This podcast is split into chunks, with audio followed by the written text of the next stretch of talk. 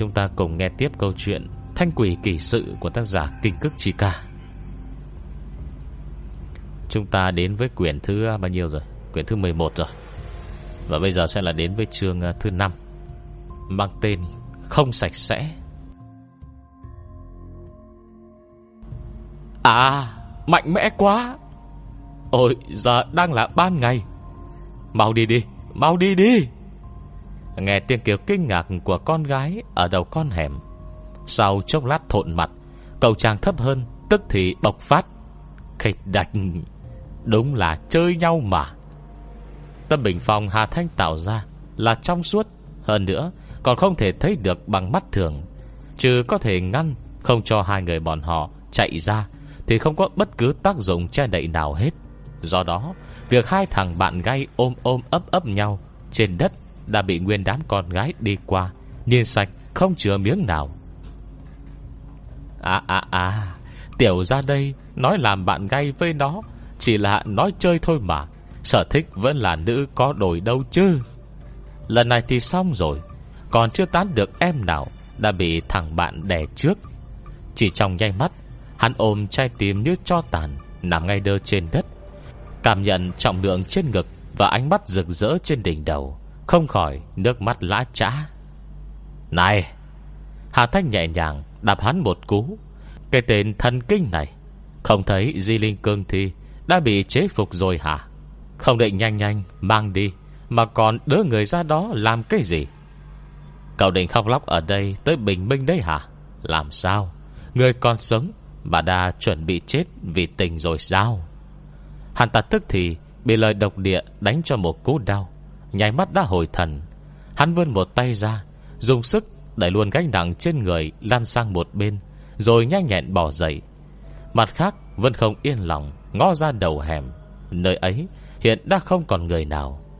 Lúc này hắn mới tỉnh ngộ, Nhanh chóng cúi người một góc 90 độ, Hết sức kính cẩn với Hà Thanh. Đại sư, Bọn tôi không dám đi khám nữa. Nhờ cô nương ờ, ra tay cho. À không, Đại phát tử bi Ờ, giúp bạn tôi được không à Ngày sau nhất định hai bọn tôi ờ, Sẽ có hậu tạ hạ Cái câu này Nghe sao quen quen.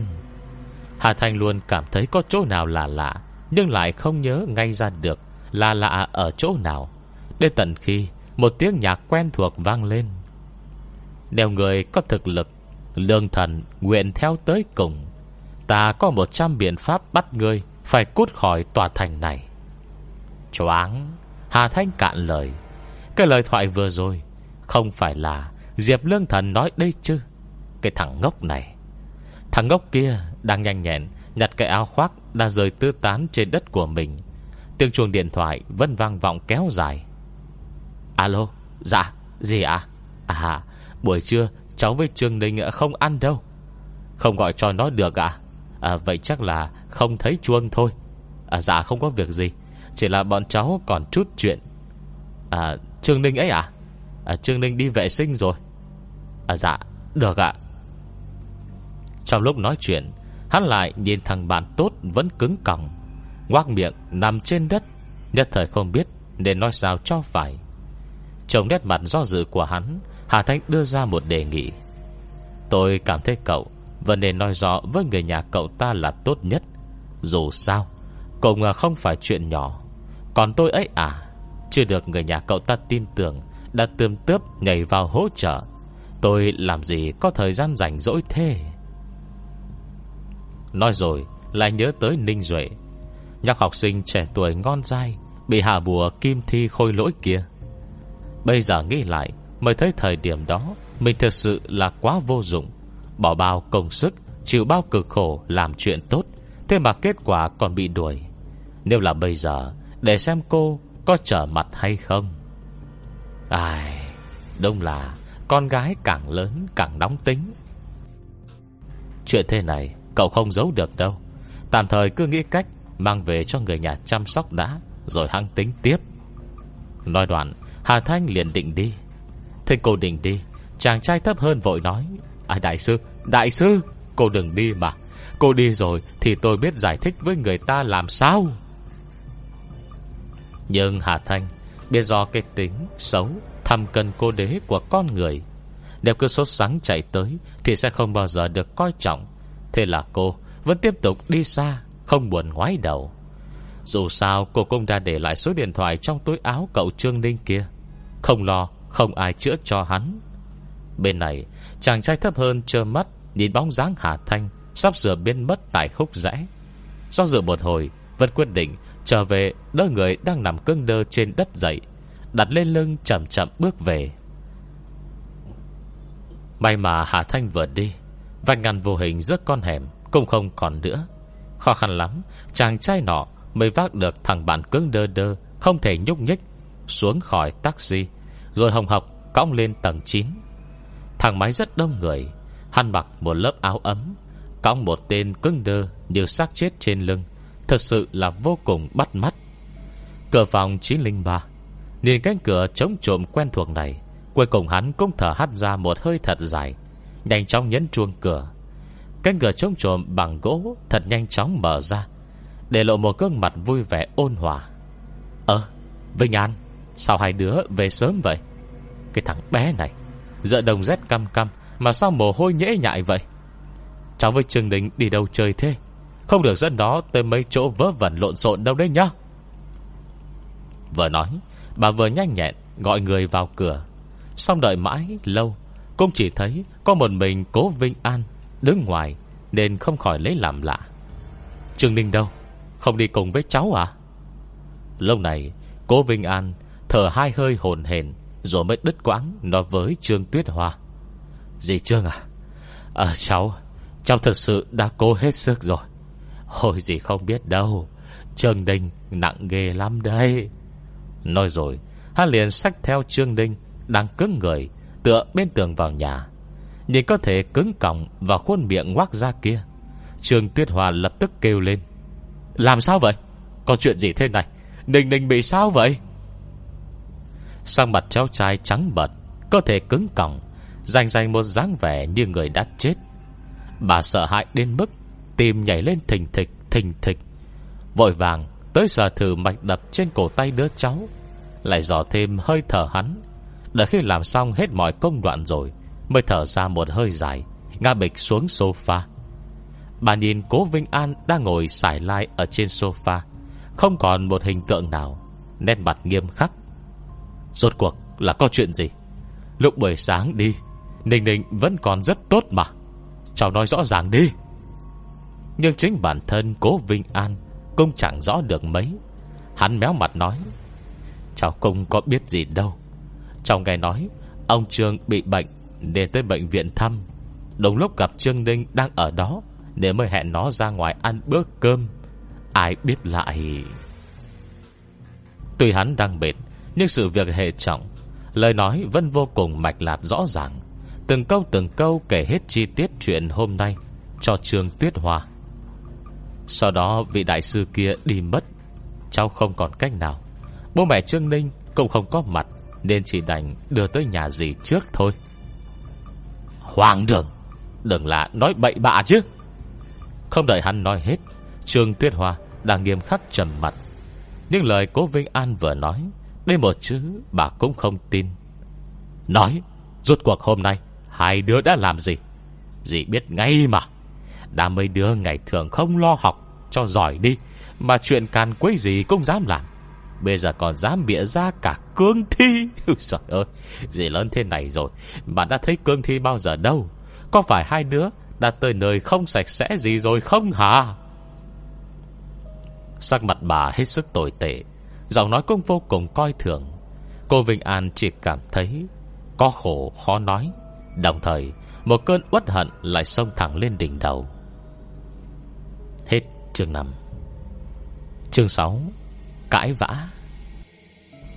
Thực sự hôm nay, Hắn đã mệt mỏi lắm rồi. Đầu tiên là giật đuổi với Trương Ninh, Đã mất đi ý thức. Kế thì suốt đứa bị cắn, Còn bị đập cho máu mũi chảy tràn. Vất vả lắm mới thoát được, Thì khổ nỗi, Lại mắc dáng vẻ Trương Ninh quá đáng sợ. Hết cách, Hắn mới đành khổ tâm, khổ thân, Dùng áo khoác của mình Bọc bạn lại, Rồi mới đưa lên taxi. Kết cả khi xuống xe. Do quá vội nên quên luôn cả áo khoác. Tiểu khúc này người đến người đi, Cực chẳng đã. Hắn lại đành công hiên luôn cái áo hút đi trên người mình. Giờ cả người chỉ còn sót lại, Mỗi lớp áo giữ ấm duy nhất. Là trong thời tiết mấy độ như thế này, Vừa mệt vừa lạnh Mà vẫn không thể Quảng luôn cái thẳng trên lưng xuống. Thật sự là khổ không nói nổi. Bây giờ nghe Trương Tuyết Hoa Bóng gió trách mắng như vậy, Hắn sù lông ngay tức khắc. Dì Trương à Chuyện này hệ trọng thế nào cơ chứ? Cháu có thể nói dối gì được à? Và lại với cái bộ dạng của Trương Ninh, Dì nói xem, Có thứ không sạch sẽ gì Có thể biến nó thành như bây giờ chứ? Cháu tốn hết sức, Chín châu hai hồ, Vác được nó về đây, Không phải để nghe gì nói thế đâu. Đừng tưởng hắn không biết Trương Tuyết Hoa Vừa luôn ngấp ngầm chê mình Là công tử quần là áo lượt. Nhưng dù vậy, Hắn vẫn ăn chơi tê bến Không thèm dè chân Còn nói gì cũng chẳng ảnh hưởng. Nhưng bây giờ, Vừa lạnh lại vừa mệt mỏi Muốn chết tới nơi. Vào nhà không có nước uống thì thôi, Lại còn bị khiển trách một chập như thế. Cô Vinh An tự cảm thấy vừa rồi, Mình đã nói chuyện vô cùng lịch sự. Dù hắn có vô tích sự thế nào đi chăng nữa, Có quần là áo lượn thế nào đi chăng nữa thì cũng là người nhà họ cố chính hiệu. Không hề thua kém gì Người nhà họ Ninh, họ Trương. Kết quả làm việc tốt Mà vừa vào cửa Đã bị trách mắng một trận Không phân phải trái.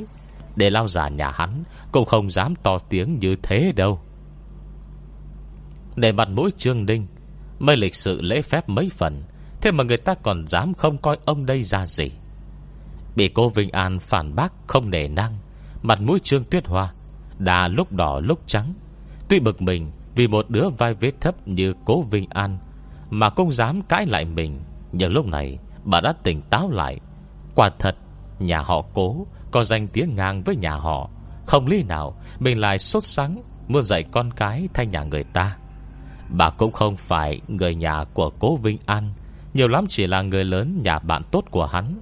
Việc này nó thế nào Cũng không phải mình có lý.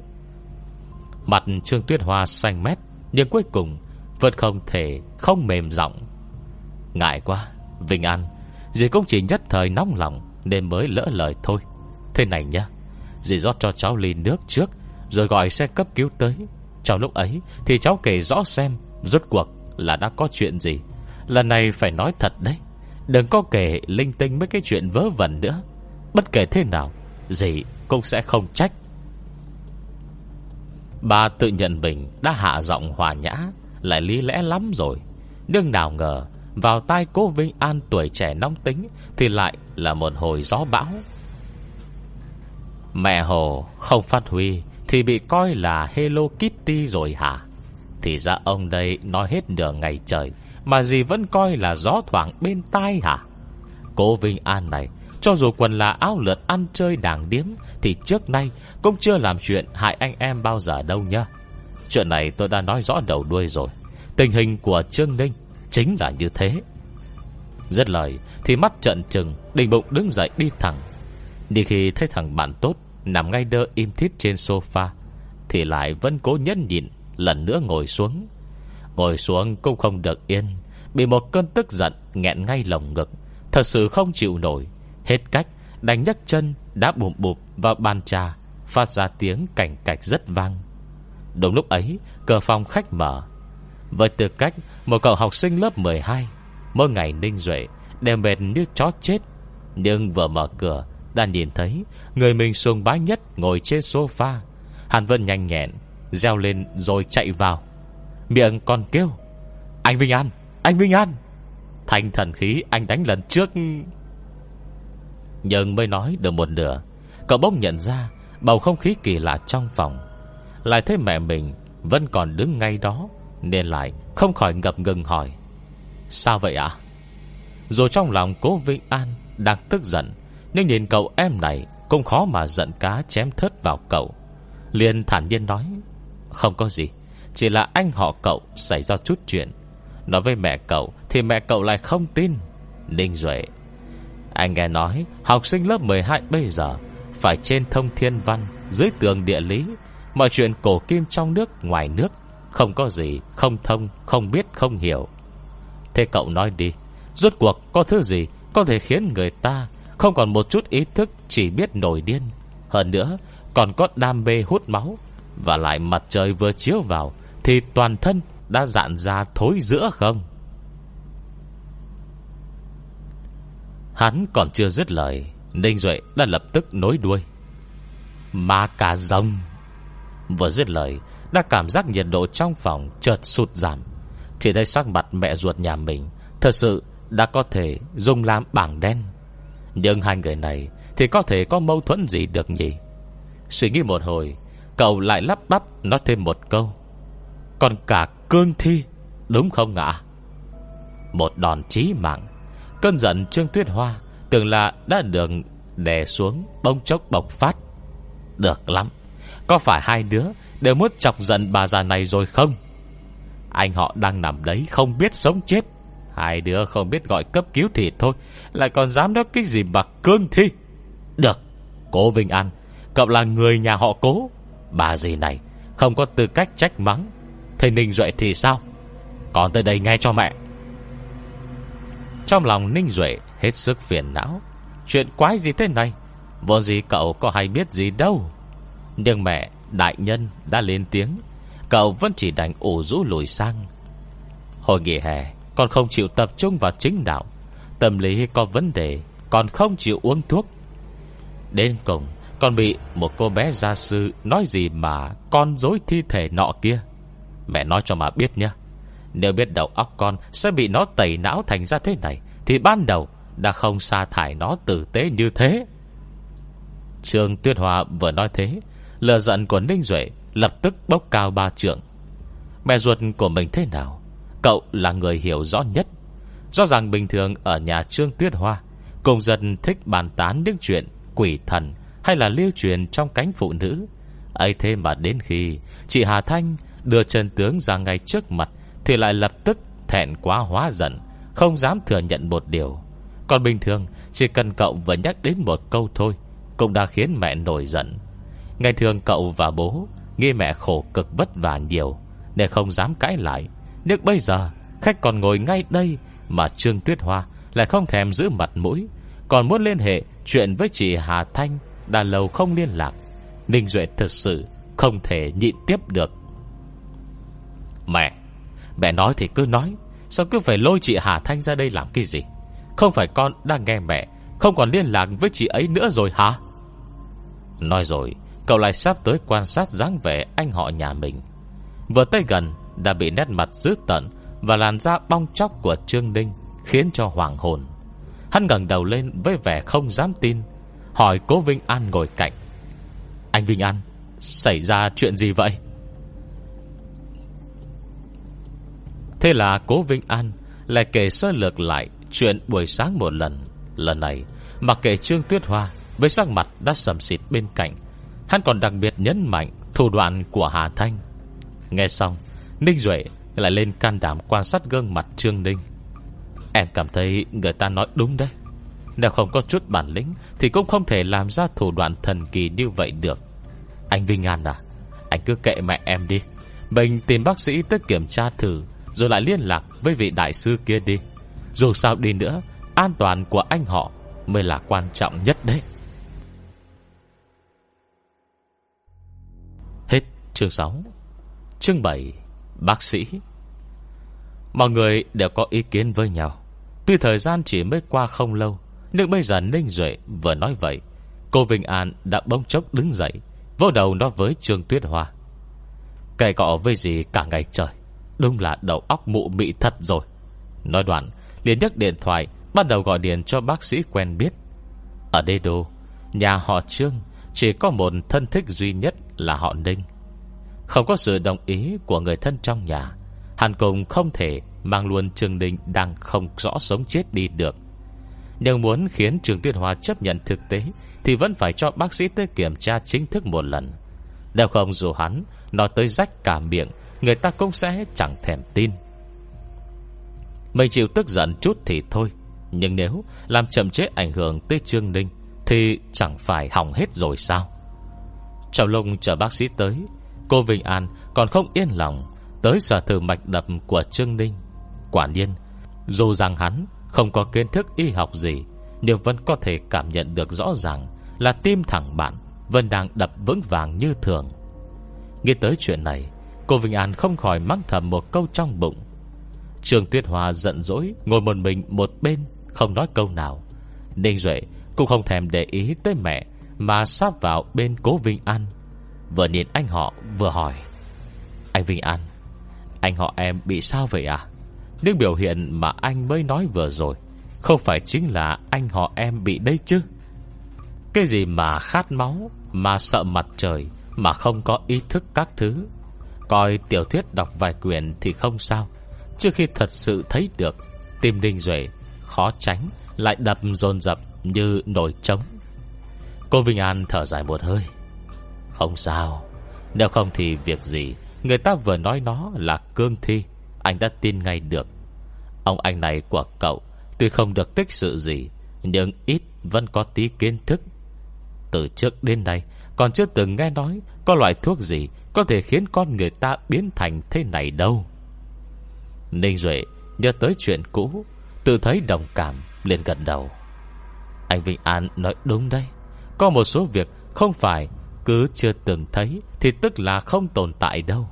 Anh biết không, Thật ra thì hồi nghỉ hè, Em cũng từng trúng tà đấy. Nhớ tới mấy câu cái vã Của Ninh Duệ và Trương Tuyết Hoa vừa rồi. Cô Vinh An ngồi thẳng người, Tò mò hỏi, Có chuyện gì vậy? Ninh Duệ nhìn mẹ mình Vẫn đang ngồi yên ở một đầu sofa.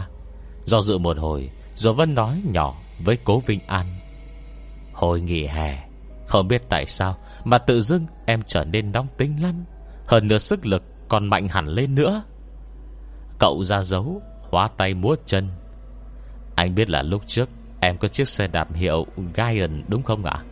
Lúc ấy, em có thể đạp một cú Khiến nó gãy thành hai khúc luôn đấy. Sau đó còn chạy tới cầu thang, Leo thẳng lên tầng 9 Mà không có cảm giác gì nữa. Nếu không có chị Hà Thanh tới làm gia sư, Thấy xương đùi của em bị nứt, Thì chắc đến khi được phát hiện, Em đã quẻ luôn rồi đấy.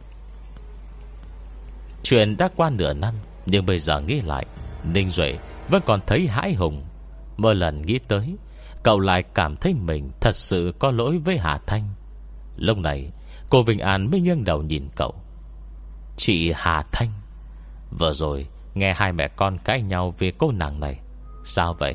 Cậu đơn phương người ta hả? Cậu cuối cùng rõ ràng có ý cười, Khỏi cần nói cô biết Là chỉ đang đùa thế. Ninh Duệ thở dài một hơi. Ôi, Đừng nhắc nữa, Em cũng muốn đơn phương người ta lắm đấy. Nhưng mà em đã làm thế rồi. Em cũng ngại nhìn mặt chị Hà Thanh nữa. Sau đó, Cậu kể lại một cách sống động Về việc Hà Thanh Phát hiện ra điểm dị thường của mình thế nào. Về việc cậu Có những điểm bất thường ra sao. Tiếp đó, lại chịu hết đau khổ cay đắng thế nào Mới rút được lá bùa thi chú kim thi khôi lỗi kia Ra khỏi cơ thể của mình. Cậu nói tới nước miếng văng tứ tung. Nghe rất huyền ảo. Điều mỗi một chi tiết lại đều vô cùng chân thật. Lúc này Cô Vinh An cũng từng trải qua chuyện lạ lùng của Trương Đinh Để tâm lý cũng trở nên cởi mở hơn. Tiếp thu việc này Không hề có chướng ngại gì Tiếp đó gật đầu hỏi Sau đó thì sao? Giờ bên nhà cậu Không còn liên lạc với cô nàng Hà Thanh kia nữa hả? Nói đến đây Ninh Duệ liền ủ rũ cúi đầu. À, Đừng nhắc nữa. Lúc bùa chú phát tác Bọn em đều đang ở trên tầng cả. Chị Hà Thanh thấy em gặp nguy, Nên đã trừ bỏ nó trước. Kết quả khi xong Thì không có chứng cứ. Chị ấy lại không thể Nhét lá bùa lại vào trong người em được. Bố mẹ em cứ cảm thấy chị ấy lừa đảo, Nhất là mẹ em. Thật sự lúc đó đã nói những lời khó nghe lắm. Tuy chị Hà Thanh không so đo, Nhưng em vẫn thấy rất khó chịu. Sau đó bố em tịch thu điện thoại và máy tính của em. Không cho em liên lạc với chị ấy nữa. Đến bây giờ, Em cũng không biết chị Hà Thanh đang làm gì nữa. Dù sao tính cậu cũng còn trẻ con. Nói xong đã lập tức vui vẻ. Được em cảm thấy chị ấy có bản lĩnh như vậy, Chắc chắn bây giờ Đã thành thiên sư rột rồi đấy. Chắc phải giỏi lắm nhỉ? Nói tới chỗ này, Cô Vinh An mới nhớ. À đủ, Anh quên hỏi cách thức liên lạc của vị đại sư kia rồi. Giờ phải làm sao để tìm được đây? Hai người ngơ ngác nhìn nhau, Cùng trận to mắt. Đang lúc phiền muộn, Chuông cửa đã reo vang. Người tới là bác sĩ gia đình của cô Vinh An. Có thể làm bác sĩ gia đình cho họ. Tuy y thuật không phải đứng đầu mọi mặt, Nhưng xét năng lực tổng hợp Thì chắc chắn hơn xa những người khác. Cô Vinh An vội gọi ngay. Bác sĩ Trương, bên này. Bác sĩ Trường có vẻ ngoài chừng 4-50 tuổi, Da trắng không dâu, dáng vẻ thư sinh học thức, Nhìn vào đã thấy vô cùng đáng tin tưởng. Bởi vì thời gian làm bác sĩ đã lâu, Để tránh khiến bệnh nhân áp lực, Nên lúc nào Trên mặt cũng trao một nụ cười mỉm. Tựa hồ bất cứ chuyện gì Cũng không thể khiến sắc mặt ông biến đổi Hay lộ vẻ xúc động gì. Nhưng vừa mới đến gần sofa, Ông đã lập tức trông thấy Trương Ninh đang nằm ngay đơ trên đó. Đôi mắt mở to kia, Làn da bong chóc kia, Còn cả hai cái răng nanh nhọn hoắt bên khóe miệng. Nụ cười mỉm trên mặt ông tức thì sụp đổ. Trào lông quay đầu thậm chí Còn nghe thấy tiếng xương cổ của mình Đang vang lên răng rắc. Ông nhìn hai cậu trai bên cạnh, Hỏi với vẻ không thể tưởng tượng nổi. Việc gì thế này? Cô Vinh An vốn tính thiếu ra. Từ trước tới nay chưa từng biết thông cảm cho người nào. Vợ nghe chuyện không có phương thức liên lạc với đại sư Là hắn đã thấy buồn phiền. Nghe nói vậy, liền lập tức trả lời thẳng. Bọn tôi mà biết, Thì còn cần bác sĩ như ông làm cái gì nữa? Dù sao tuổi bác sĩ Trương Cũng đã không còn nhỏ. Nghe vậy, Sắc mặt bông hơi trầm xuống. Nhưng tin các cậu chủ nhà mình thế nào, Ông cũng có hiểu. Thế nên chẳng còn cách nào Ngoài làm như không nghe. Lại nhanh chóng Nửa quỳ nửa khịu kiểm tra cẩn thận Cho cơ thể trên sofa. Ông mang theo hộp y tế Có chứa đầy đủ trang thiết bị Từ thiết bị đo huyết áp, đo nhịp tim Thậm chí cả tưa lưỡi, soi mắt Cùng lôi hết cả ra để kiểm tra một lần. Nhưng trừ ngươi mắt có đen hơn bình thường Hai cây răng nanh dài nhọn quá hơn bình thường Thì lại không nhận ra Bất cứ chỗ nào không đúng Nửa là kinh ngạc Nửa là hoài nghi. Ông đặt dụng cụ trong tay xuống, Miệng lầm bầm lầu bầu. Tại sao có thể thế được? Rõ ràng ràng Là các chỉ tiêu số liệu Đều rất bình thường mà. Nói rồi, lại cẩn thận Lật hai cái răng nanh kia ra.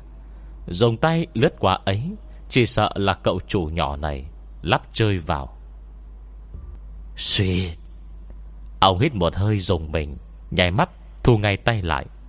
Hai cây răng nành qua mức sắc bén Đầu ngón tay ông vừa lướt qua, Đã không cẩn thận, Bị cắt, làm gì ra Một giọt máu đậm đặc. Bác sĩ trường nhanh chóng rút tay về, Cẩn thận kiểm tra khử trùng cho đầu ngón tay. Ánh mắt mọi người Đều tập trung hết vào ông. Không ai phát hiện ra, Từ chiếc răng nanh Bị dính máu đỏ của Trương Ninh Đã dần chảy tràn Một dòng dịch lòng. Hết chương 7 Chương 8 Bác sĩ. Trải qua bước kiểm tra đầu tiên, Tất cả các mặt của bệnh nhân Đều vô cùng bình thường.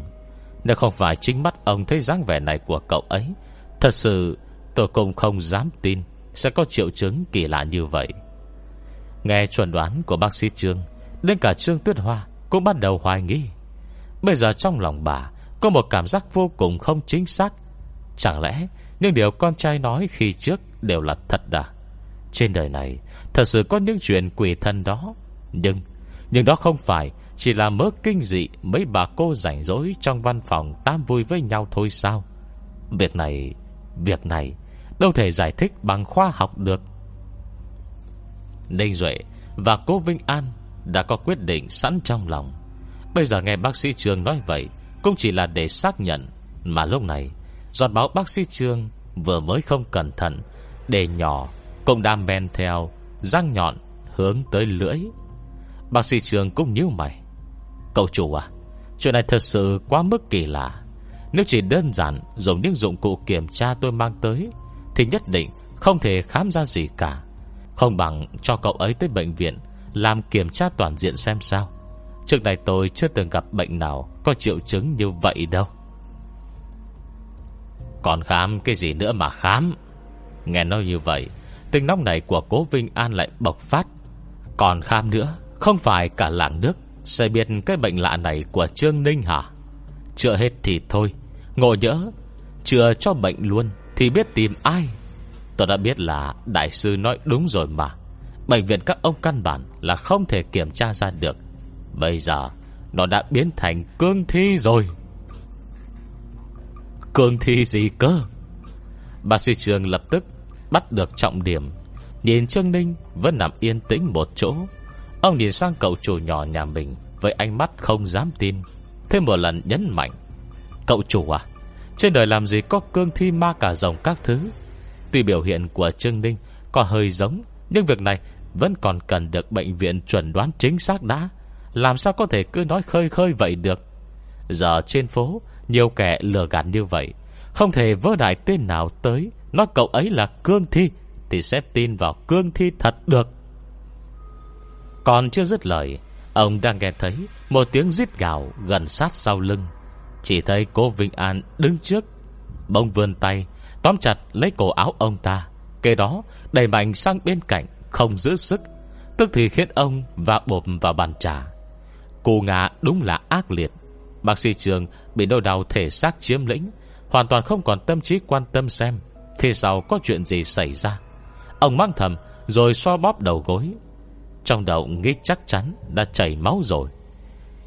Nhưng đợi khi quay đầu nhìn lại, Ông lập tức đứng bật dậy, Điên cuồng chạy trốn. Chỉ thấy Trường Ninh mới rồi còn nằm im một chỗ Mà hiện tại Đã đang dừng nành mua vuốt, Lao vào quần ẩu với cố Vinh An, Vừa tóm cổ áo ông. Còn định đuổi theo, Hai mẹ con Trương Tuyết Hoa Đang nhao nhào chạy trốn. Đôi trong mắt kia thật sự là đen kịt Mà lại đáng sợ. Bác sĩ trường chỉ cảm thấy tầm nhìn vắng vất Và luôn cho mình một cách bạt tay chát chúa. Bây giờ mới run rẩy nói À việc này Việc này không phải mơ thật rồi. Tiếp đó Thì kệ phứt cây đau đớn trên đầu gối Rồi lập tức lao vào cuộc chiến.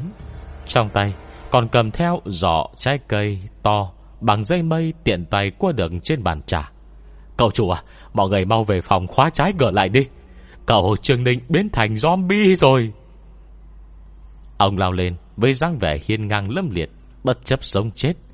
Cùng lúc, vẫn không quên liều mạng đưa ý kiến. Cô Vinh An nghe lời này Mà một cơn giận nghẹn ngang lồng ngực, Khó chịu đến vô cùng. Hắn nhìn ông bác sĩ không đáng tin này, Nổi giận nói, Tránh cái gì mà tránh, Zombie quái gì hả? Mệt cho ông còn là người y học Có chút thưởng thức không thế? Bác sĩ trường nghe thì oan lắm Do nói đứt quãng Như không thở nổi. À, Nhưng mà dáng vẻ này của cậu Trương Ninh Hệt như miêu tả về zombie trong sách mà. Lầu bầu xong Đã thấy Trường Ninh Định xoay người nhào tới phía mình. Trong lúc cấp bách Ông tiện tay ôm luôn giỏ trái cây trong tay Lên đầu hắn Rồi nhanh nhẹn chạy trốn thật xa. Vốn cô Vinh An, Còn đang sợ ông đánh mạnh quá, Làm Trương Ninh bị thương. Kết quả nhìn một cái, Lại thấy chỉ là một giỏ trái cây. Chỉ có thể ngăn tầm mắt người ta Thì không còn tác dụng gì nữa. Nhưng may nhờ giỏ trái cây bự chẳng nọ, Được đan thành hình dạng như hộp quả Miệng giỏ lại nhỏ, Nên sau khi chụp lên đầu Trương Ninh, Đã khiến hắn không thể lập tức lấy nó xuống ngay được. Hiện còn đang quay vòng vòng tại chỗ. Bây giờ hắn và ba người Trương Tuyết Hoa Mới dám thở phào nhẹ nhõm. Kế tiếp Nhớ tới lời bác sĩ Trương vừa nói Hắn vẫn còn sốt sáng thanh minh cho anh em. Đây không phải zombie Mà là cương thi. À, Nhưng tôi cảm thấy cương thi à, Còn không đáng tin bằng zombie đấy. Bác sĩ Trương lúc sau lưng ghế sofa nói nhỏ. Nhưng đến cùng Vẫn không dám nói thẳng ra Mà lúc này Trương Tuyết Hoa vẫn luôn sợ hãi la hét né tránh. Nhìn thấy Trương Ninh Đã bị giỏ trái cây ụp đầu. Khi không biết phương hướng cử động, Thì chỉ biết há hốc miệng. Mặt mày trắng bệch. Vừa định nói gì, Nhưng hai mắt đắt trợn ngược. Tức thì mềm người, ngã luôn xuống đất. Cậu nói vang lên sau cùng trong đầu chính là Tiếng gọi lo lắng của Ninh Duệ. Mẹ! Đợi khi bà chậm rãi tỉnh lại, Đứa cháu trai mới rồi Còn gầm gừ gào thét. Hiện đã bị bọn họ Dùng băng keo cho chặt tứ chi. Xong dù vậy Vẫn không thể che đi đôi mắt khát máu Và gương mặt với làn da bong chóc Hiện vẫn nghe răng với mọi người. Trương Tuyết hòa vừa nhìn Đã nhanh chóng nhắm chặt mắt Uể oải nói à, Nhất Nhất định là mình còn đang nằm mơ. Vốn đang định khiến mình bình tĩnh hơn Cái cả nuôi dậy, Thật không hổ là con ruột Không chút do dự pha đám. Mẹ còn mơ gì nữa. Đây chính là sự thật. Đã nói với mẹ là trên đời có nhiều thứ Chúng ta không biết rồi. Mẹ lại cứ khăng khăng không tin cơ. Lời còn chưa nói hết, Đã thấy từ khoe mắt Trương Tuyết Hoa Trào ra hai hàng lệ lá trã. Vậy an ninh thì phải tính sao đây? Đến đê đồ một chuyến Mà thành ra như thế này, Mẹ biết phải ăn nói với bố mẹ nó thế nào đây? Nói tới đây, Cô Vinh An lập tức nhớ tới.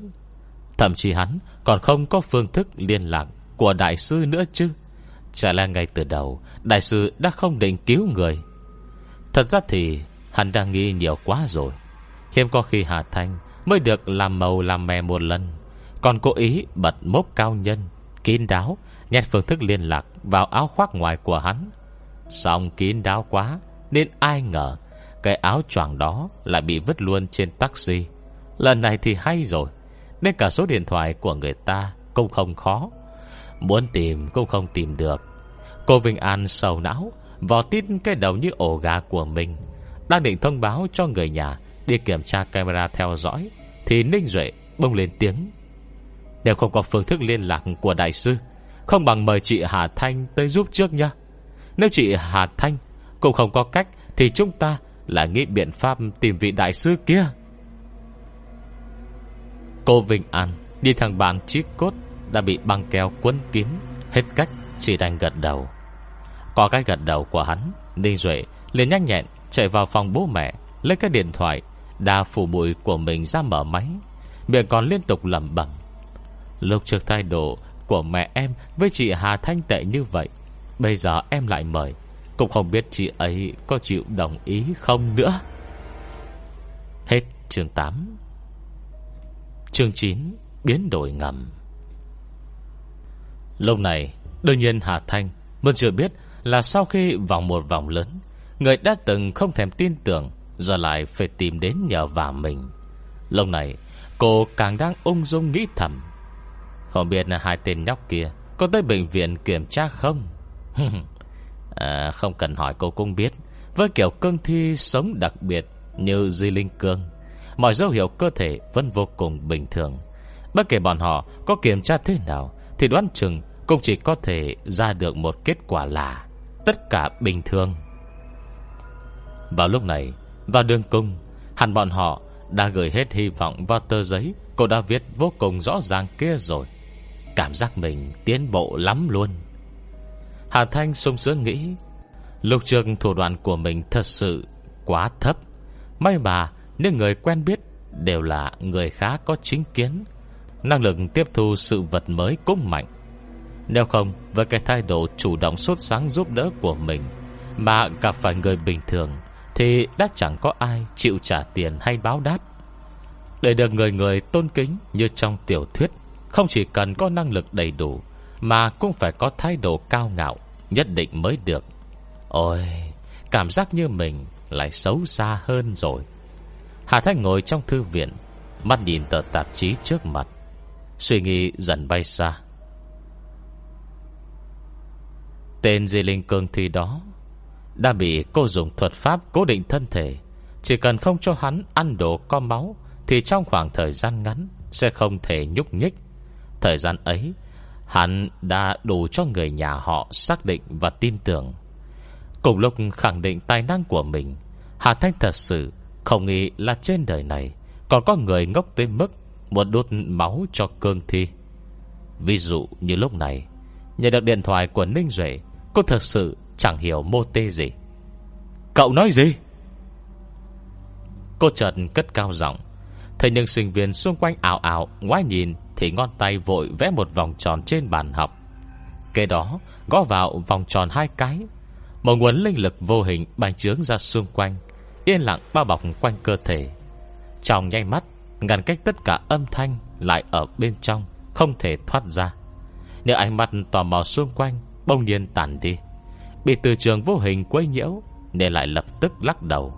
Sự chú ý quay trở về sự vật trước mặt, Không còn ai để ý tới Hà Thanh. Chị Hà Thanh à Em biết chuyện lúc trước bố mẹ em làm Khiến chị giận lắm. Nhưng bây giờ nghe nói Là anh họ em đã biến thành cương thi rồi. Nhà bọn em Cũng không còn cách nào. Liệu có thể nhờ chị giúp đỡ được không? Hà Thanh cầm điện thoại, Sắc mặt thay đổi mấy lượt liền. Cuối cùng lại trở nên có phần buồn cười. Cô nhớ tới hai người Đã gặp mặt buổi trưa. Cái nơi lớn như đế đô này Sẽ không đến mức trùng hợp như vậy chứ. Nếu tới vụ việc Bị người nhà Ninh Duệ không tin tưởng Thậm chí sa thải trong chê môi. Giọng điệu cô không thể nghe rõ vui giận. Cương thi Cương thi gì? Bên này Ninh Duệ nhanh nhẹn nghiêng đầu Hỏi cố Vinh An ngồi cạnh. À, Anh Vinh An à? Anh họ là cương thi gì vậy? Vừa nghe có hy vọng, Cô Vinh An lập tức tiếp lời. Di Linh Cương, Nghe nói gọi là Di Linh Cương ấy. Di Linh Cương, Vô cùng khó gặp. Hà Thanh lại vừa khéo Mới gặp được hồi trưa. Nên mặt cô bông chốc trở nên kỳ lạ. Do dự hồi lâu mới lên tiếng. Anh họ cậu, Có phải là một người rất cao, Da trắng, Mặc áo len mỏng, màu đen không? Đằng này, Giọng Ninh Duệ lập tức chuyển cao. Nhìn anh họ với ánh mắt vừa ngạc nhiên, Xen lẫn nghi ngờ.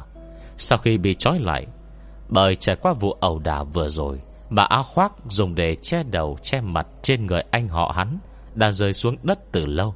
Bây giờ chỉ còn lại Mặc độ bộ đồ ban sáng, Không phải chính là Một cái áo len mong mỏng Màu đen đấy sao? Cậu lập tức trở nên vui sướng vút cao. Chị Hà Thanh, Bây giờ chị đã lợi hại vậy rồi cơ à? Không cần gặp người. Đã có thể biết anh họ em trông như thế nào rồi à? Giọng điệu ninh duệ tràn đầy niềm vui. Hà Thanh tìm lại Không sao vui nổi. Cô nhớ tới sự thanh kiến của bố mẹ Ninh Duệ Với thuật pháp và những lời nói vừa khách sáo, Lại ẩn chứa ý xem thường soi mói khi bị sa thải, Không khỏi trầm mặt nói, Ngại quá, Bây giờ tôi đang không tiện, Bên cậu vẫn nên mời người khác đi. Nói rồi, Quyết đoán cúp máy ngay tức khắc. Bây giờ bản lĩnh cô tăng cao. Thòi hư tật xấu cũng theo đó sinh nở. Ví dụ như lòng dạ. Thật sự là không thể rộng rãi bao dung như khi trước. Lúc ấy cô cứu Ninh Duệ, Hoàn toàn là do lòng tốt và tự nguyện. Tuy không cầu báo đáp, Nhưng bất kể thế nào, Cũng không thể để người ta coi là kẻ lừa gạt được, đúng không? Công việc này cô mới làm hai ngày Đã bị sa thải. Tuy rằng lời nói hết sức khách sáo nhưng những ý tứ giấu kín trong đó, Làm sao cô lại Không thể nghe hiểu cho được? Lúc đó, cô còn ngây thơ lương thiện. Bây giờ, Một thể ba hồn, Ai ảnh hưởng tới ai, Còn chưa nói chắc đâu. Thay đổi Đã xảy ra trong âm thầm. Bên này, Bị Hà Thanh cúp điện thoại, Ninh Duệ vẫn lờ ngờ không hiểu gì. Cậu nắm chắc điện thoại đến mấy ánh mắt đang nhìn mình chằm chằm Thì không khỏi gượng ngập trả lời. Ờ Chị Hà Thanh nói là bận quá à, Nên ờ, Nên không tiện. Nhưng tuy nói thế Nét mặt vẫn ủ rũ Một cách không kiểm soát được. Hà Thanh không nói thẳng Nhưng Ninh Duệ vẫn nhạy cảm như thế. Làm sao có thể không biết là do cô Có thành kiến với nhà mình? Nhớ tới chuyện lúc trước Cậu lại không khỏi tức giận. Mẹ à Lúc đó con đã nói thế nào cơ chứ? Con là con ruột của bố mẹ cơ mà. Thế mà nói thế nào? Bố mẹ vẫn cứ khăng khăng làm theo ý mình, Không chịu tin con. Bây giờ có việc cần nhờ, Lại muốn chị Hà Thanh lập tức gạt bỏ hiểm khích lúc trước Để tới giúp đỡ. Chị Hà Thanh có năng lực thật đấy, Nhưng người ta cũng đâu phải thánh mẫu. Nhìn Trương Thiên Hòa Quay khuôn mặt trắng bạch đi, Cậu lại lập tức không đành lòng, không thể làm gì đành gượng gạo, Chuyển sang chuyện khác. Chị Hà Thanh Đúng là giỏi thật đấy, Rõ ràng còn chưa thấy anh họ Mà đã biết tình hình của anh ấy rồi.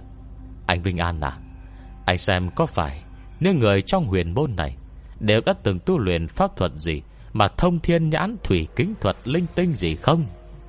Lúc này, Chỉ số thông minh của cố Vinh An bộc phát huy tác dụng, Luôn cảm thấy cả ngày hôm nay cứ lờ mờ không rõ chuyện gì Và luôn có một cảm giác kỳ lạ không nói rõ. Bật giang về cầm Cậu nói là chị Hà Thanh đó, Biết an ninh, Mặc áo len mỏng, màu đen à? Thầy Ninh Duệ gật đầu, Hắn lập tức ngồi thẳng người, Nhìn Ninh Duệ chăm chú nói, Cái chị Hà Thanh cậu nói kia, Có phải là một cô gái giá người cao giáo, Mặt mũi thanh tú, Phong thách thật sự rất xuất chúng không? Ninh Duệ chớp chớp mắt À vâng ạ, Chị Hà Thanh là sinh viên minh đại, Chắc chắn chính là như thế rồi. Khỉ thật đấy. Liên hệ với giọng điệu ban nãy khi gọi điện. Cô Vinh An Đã có thể chắc chắn trăm phần trăm rằng Cô nàng Hà Thanh trong miệng Ninh Duệ kia Chính là vị đại sư Mình đã gặp được hôm nay. Chuyện đến nước này, Khó trách giọng điệu người ta Lại lạnh lùng đến thế.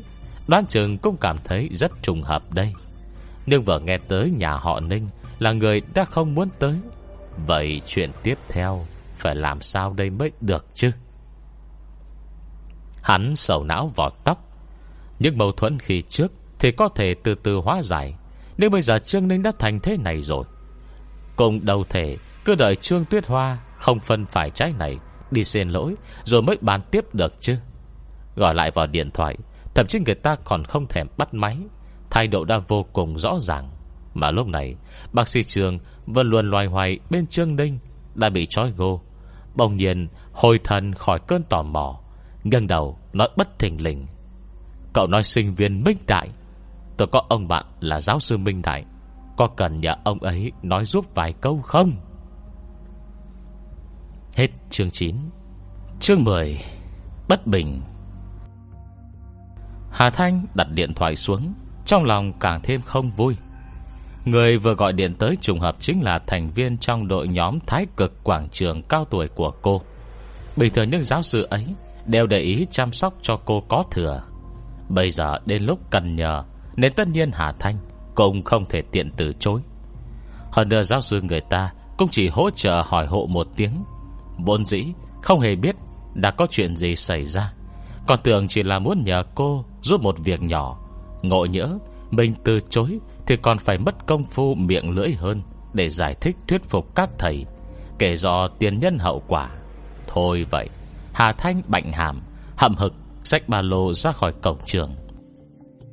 Lần này dù sao Cũng là tới nhờ vả người ta Nên để thực hiện đúng phép tắc mời người Một chiếc xe dương Đã đậu đón sẵn ngoài cổng trường học Theo sắp xếp của cố Vinh An. Từ một vài chi tiết nhỏ Có thể thấy cậu ấm cố Vinh An này. Còn biết đối nhân xử thế Hơn Trương Tuyết Hoa.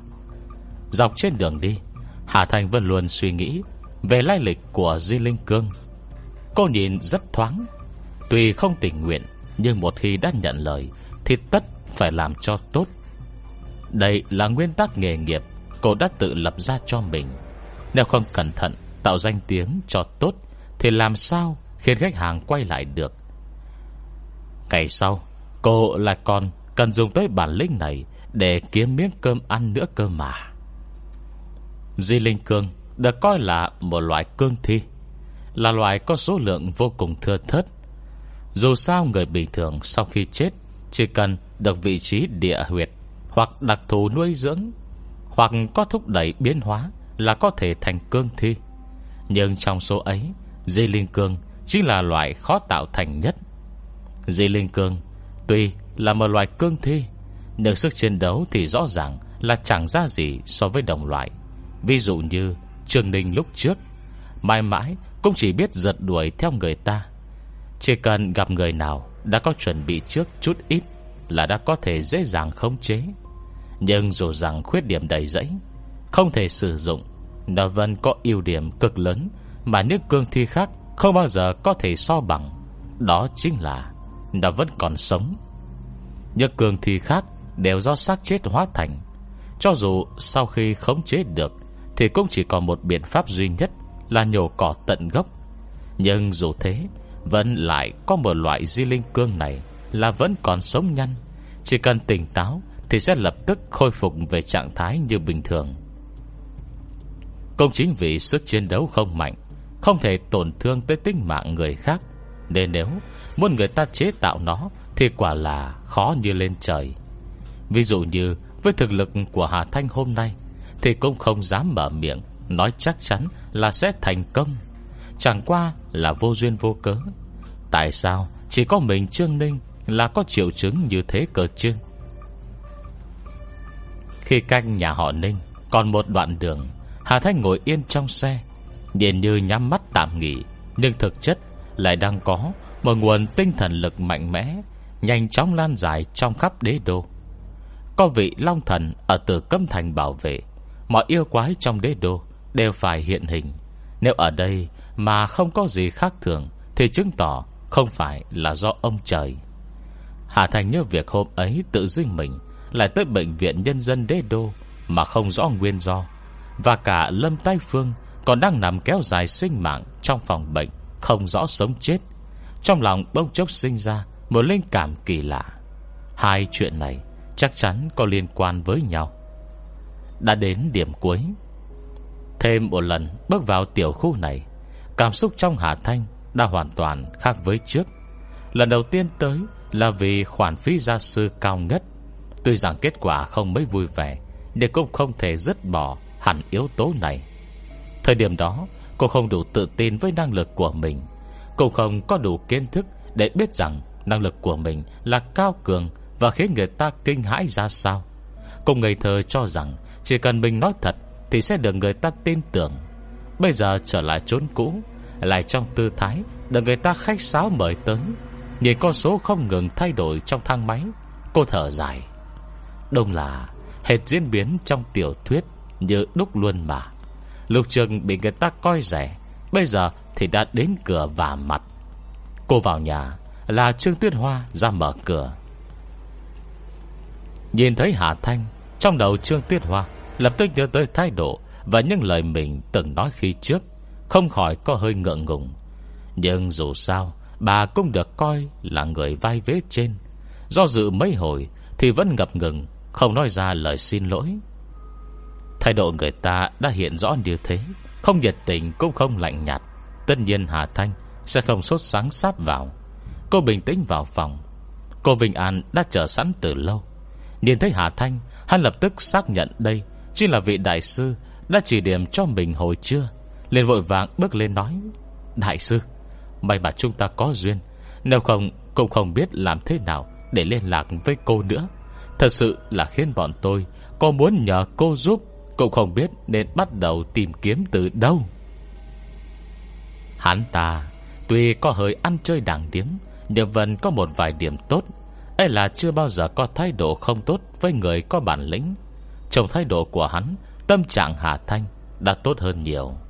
Trong lúc nói chuyện, Cô Vinh An đã gấp gáp Dẫn Hà Thanh tới chỗ Trương Ninh Đang bị băng keo quấn chặt. Vợ chồng dáng vẻ Trương Ninh Bị quấn chặt như đòn bánh trưng, Hà Thanh không khỏi nhíu mày. Cô nhớ là rõ ràng mình Đã cố định cậu ta rồi, Làm sao bây giờ lại hành động được? Các người đã làm gì với cậu ta vậy? Cô nhìn mấy người trước mắt Không khỏi nhớn mày hỏi. Sẽ không phải là do mấy người ngứa tay ngứa chân Muốn để cậu ta Nếm thử chút mùi máu nóng đây chứ? Cả đám trố mắt nhìn nhau. Bà sĩ trường đứng cạnh đó Lập tức chạy tới giải thích. À, à, Không không không Hiểu lầm Hiểu lầm cả thôi. Tôi chỉ định xem thử răng cậu ấy thôi. Không ngờ đầu ngón tay bông nhiên bị rách ra. Hà Thanh cười lạnh. Nói nghe nhẹ nhàng quá nhỉ? Nghiên cứu rằng nó thôi ấy mà. Bây giờ ông nên vui Vì cậu ta là di linh cương đi. Chứ nếu là chủng loại cương thi khác, Cho dù là hắc cương cấp thấp nhất, Thì bây giờ Ông cũng đã bị dính thi độc rồi đấy. Tuy bác sĩ Trịnh Không hiểu gì về chuyện huyền môn nhưng từ giọng điệu lúc này của Hà Thanh Lại nghe được hai chữ thi độc. Nhờ tới những ờ, thứ tạp văn Đã đọc khi trước Mà không khỏi đổ mồ hôi lạnh khắp người. Đã nói đến cả thi độc, Vậy đúng là mình may mắn rồi. Ông vội vàng quệt mớ mồ hôi, Không hề tức giận Với giọng điệu của Hà Thanh Mà còn gật đầu vâng dạ. À phải phải phải, Là tôi sơ sẩy quá, Sơ sẩy quá rồi. Tuy năm nay Ông đã có hơn 40 song vì thái độ chân thành, Lòng ham học đầy tràn, Toàn thân sặc mùi qua loa Của nhân tài học thuật. Thật sự rất giống những giáo sư Vừa chớm tuổi cao Là đã trở về tính cách như tuổi trẻ.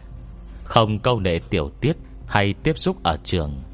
Thế nên đối với ông bác sĩ ham học hỏi này, Hà Thanh cũng khó mà nói ra lời gay gắt. Do dự một hồi, Cô Vân lập tức nói xin lỗi. Ngại quá. Vừa rồi tình thế cấp bách, Nên ăn nói hơi không để ý. Bác sĩ trường phẩy tay. À không sao không sao. Về văn hóa, có thể cháu kém tôi. Nhưng về những chuyện ly kỳ hiếm có này, Thì tôi thật sự không hay biết gì. Cháu nói đúng Nhưng thứ không biết thật sự quá nguy hiểm, Là tôi đã quá sơ suất rồi. Hà Thanh trông vậy, Lập tức bật cười. Khe gật đầu với Ninh Duệ, Đang thiết tha mong ngóng bên cạnh. Rồi tiến sát lại gần Trương Ninh, Cẩn thận kiểm tra tình trạng của hắn. Bây giờ mới thấy, Người mắt hắn đã trở nên đen thẫm hơn. Hết chương 10 Hà Thanh sẽ xử lý Di Linh Cương Thi như thế nào? Đúng là oan gia ngõ hẹp, Lại gặp phải gia đình nhà họ Ninh. Diễn biến gì tiếp theo sẽ xảy ra đây? Mời các bạn đón nghe. Đừng quên đăng ký kênh, Bật thông báo. Để được đón nghe sớm nhất. Còn nếu các bạn thấy hay, Thì hãy chia sẻ Và donate ủng hộ để có kinh phí duy trì việc đọc. Thông tin donate thì có để ở dưới phần miêu tả. Xin cảm ơn các bạn rất nhiều.